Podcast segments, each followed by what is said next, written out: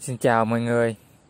Nay ờ, tôi sẽ nói về cuộc sống bát chánh đạo để quý vị không còn mơ hồ về bát chánh đạo nữa. Ai đã nghe lý do vì sao các vị đại đệ tử tu nhanh thì đều đã biết họ đến gặp Phật chỉ vài ngày là tu xong. Như ờ, ngày tu Bồ đề sáng gặp Phật, chiều đã tu chứng.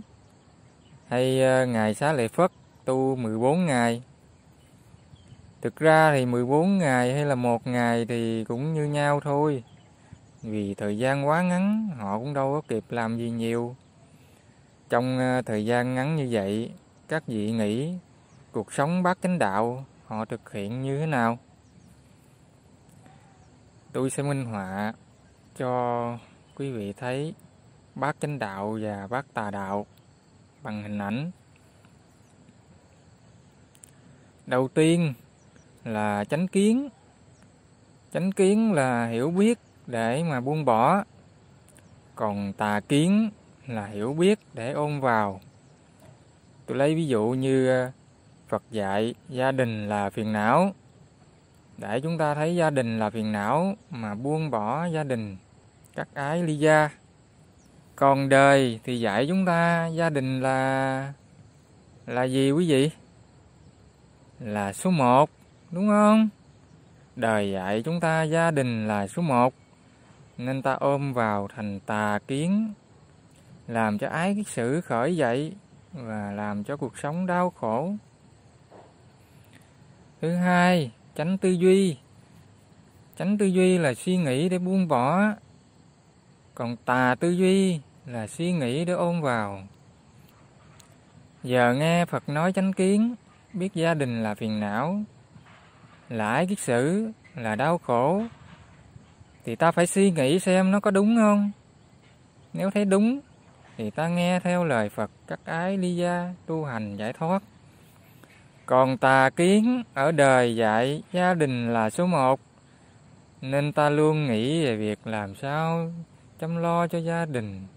Ai đụng tới gia đình mình là đòi sống đòi chết với người ta liền.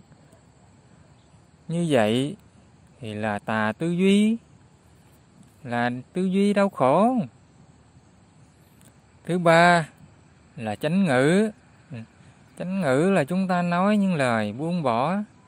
Còn tà ngữ là nói những lời đưa đến ôm vào. Nghe chánh kiến, biết gia đình là phiền não. Nên khi nói chuyện, mình à, nói hướng đến những lời cắt ái ly gia để tăng thêm sức mạnh việc ái kiết sử Xa không nhớ, mất không buồn Nên tâm ta an vui trong mọi cảnh.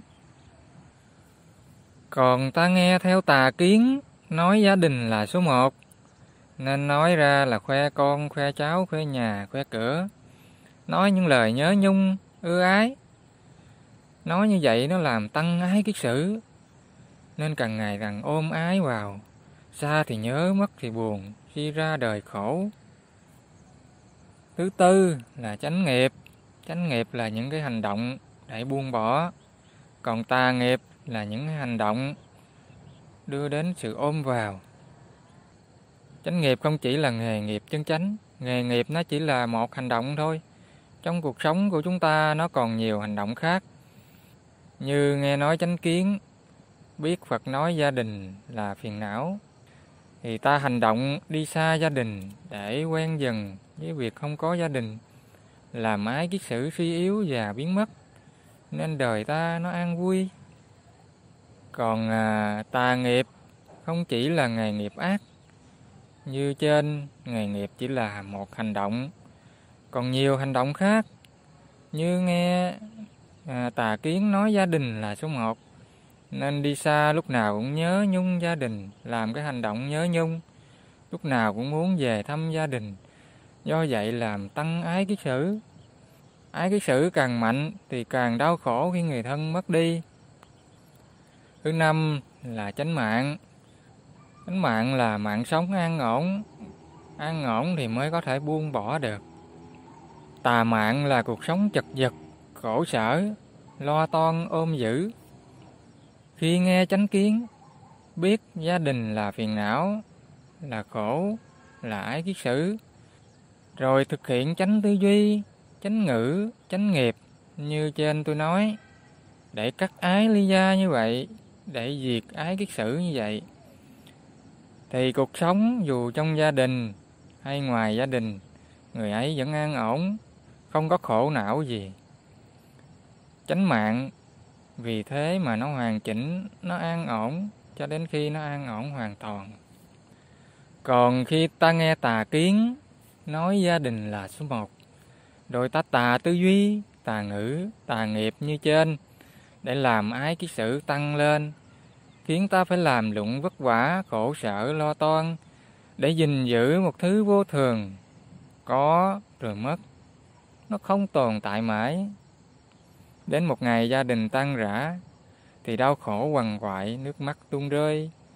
Bởi vậy Phật mới bảo nước mắt chúng sanh nhiều hơn nước bể là như vậy đó. Thứ sáu là chánh tinh tấn. Chánh tinh tấn là siêng năng thực hiện chánh tư duy, chánh ngữ, chánh nghiệp, chánh mạng để buông bỏ. Thực hiện uh, suy nghĩ, nói và hành động về việc gia đình là phiền não như trên thì gọi là tinh tấn như lý tác ý, làm ái kiết sử, suy yếu và đoạn diệt, làm đời an vui. Nhiều người nghĩ như lý tác ý là suy nghĩ hay nói ra mà không biết nó còn là ở hành động. Ví dụ như hành động đi xa khỏi gia đình, để quen với việc cắt ái ly gia, đó chính là tác ý đến việc cắt ái ly gia bằng hành động bằng chánh nghiệp.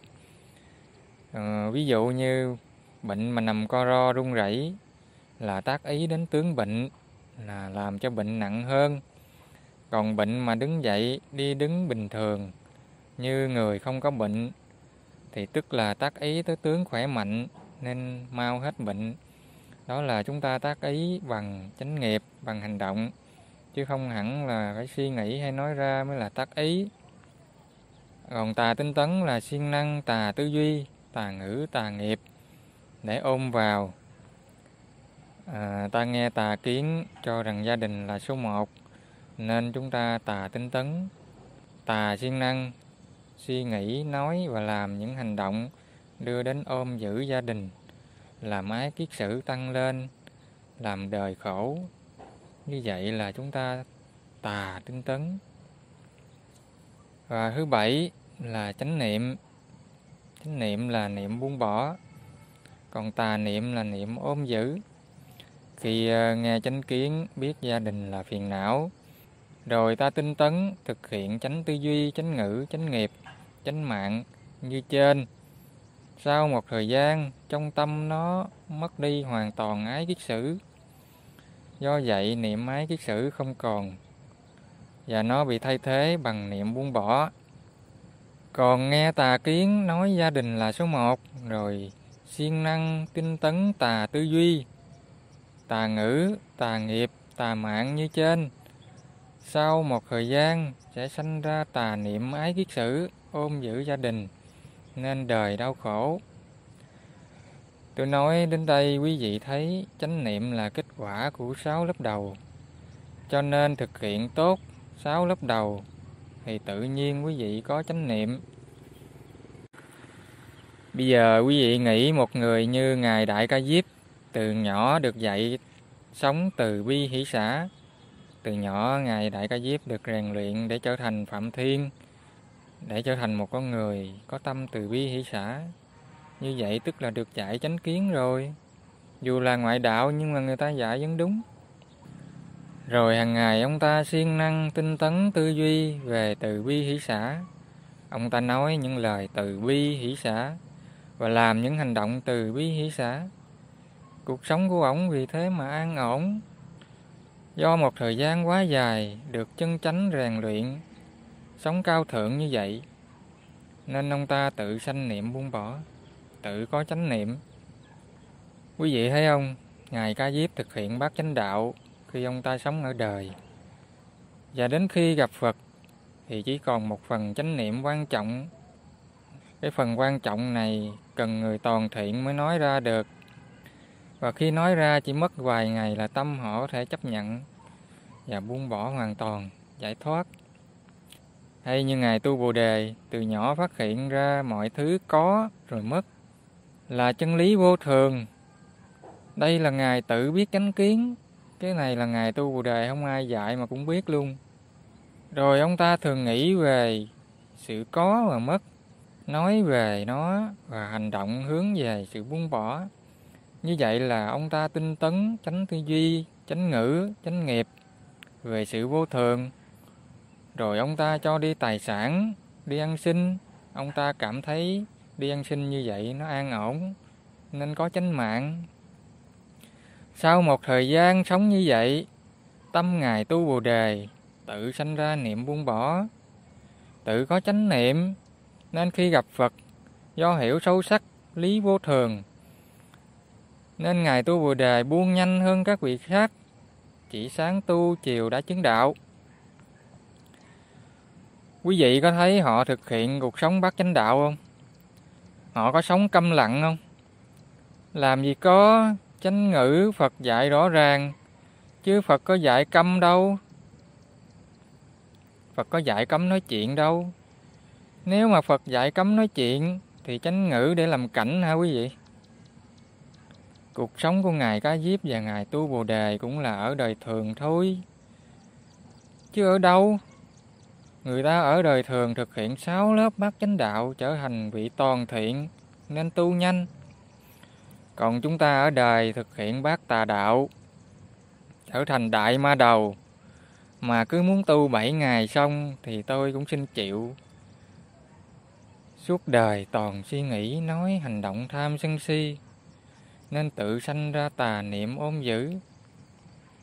Cả đời Ngài Ca Diếp sống bát chánh đạo và sinh ra niệm buông bỏ và làm cho niệm buông bỏ đó trở nên kiên cố, vững chắc. Còn cả đời ta sống bác tà đạo, sanh ra niệm ôm dữ và làm cho niệm ôn giữ đó trở nên kiên cố vững chắc. Và sự kiên cố vững chắc của bác chánh đạo nó chính là chánh định. Còn sự kiên cố vững chắc của bác tà đạo là tà định. Chánh định là hỷ thọ thanh thản một cách kiên cố. Có phải ờ, uh, trưởng lão thích thông lạc giảng tứ thánh định thì mỗi định đều là những trạng thái hỷ hay không quý vị? Định là sự kiên cố vững chắc. Nên sống bát chánh đạo thì sẽ có các hỷ thọ xuất hiện một cách kiên cố vững chắc. Còn tà định là đau khổ một cách kiên cố, là đau khổ một cách vững chắc. Tôi sẽ viết thêm lên hình về ờ, chánh định và tà định cho quý vị dễ hình dung. Xưa bà tôi làm công an đi công tác xóa đói giảm nghèo. À, bà thường nói câu nghèo bền vững nghèo kiên cố nghèo vững chắc. Chúng ta sống ở đời làm theo bác tà đạo nên cũng giống như dân nghèo kia vậy. Nghèo một cách bền vững mới chịu. Qua tôi đã nói trong bài lòng tin quyết định sự giải thoát. Tôi đã chích lại đoạn trưởng lão thích thông lạc nói Suốt đời chỉ mong một người có đạo đức tròn vẹn đến tu viện. Ngài muốn quý vị tu đạo đức, chứ đừng tu thiền, đừng tu thần thông.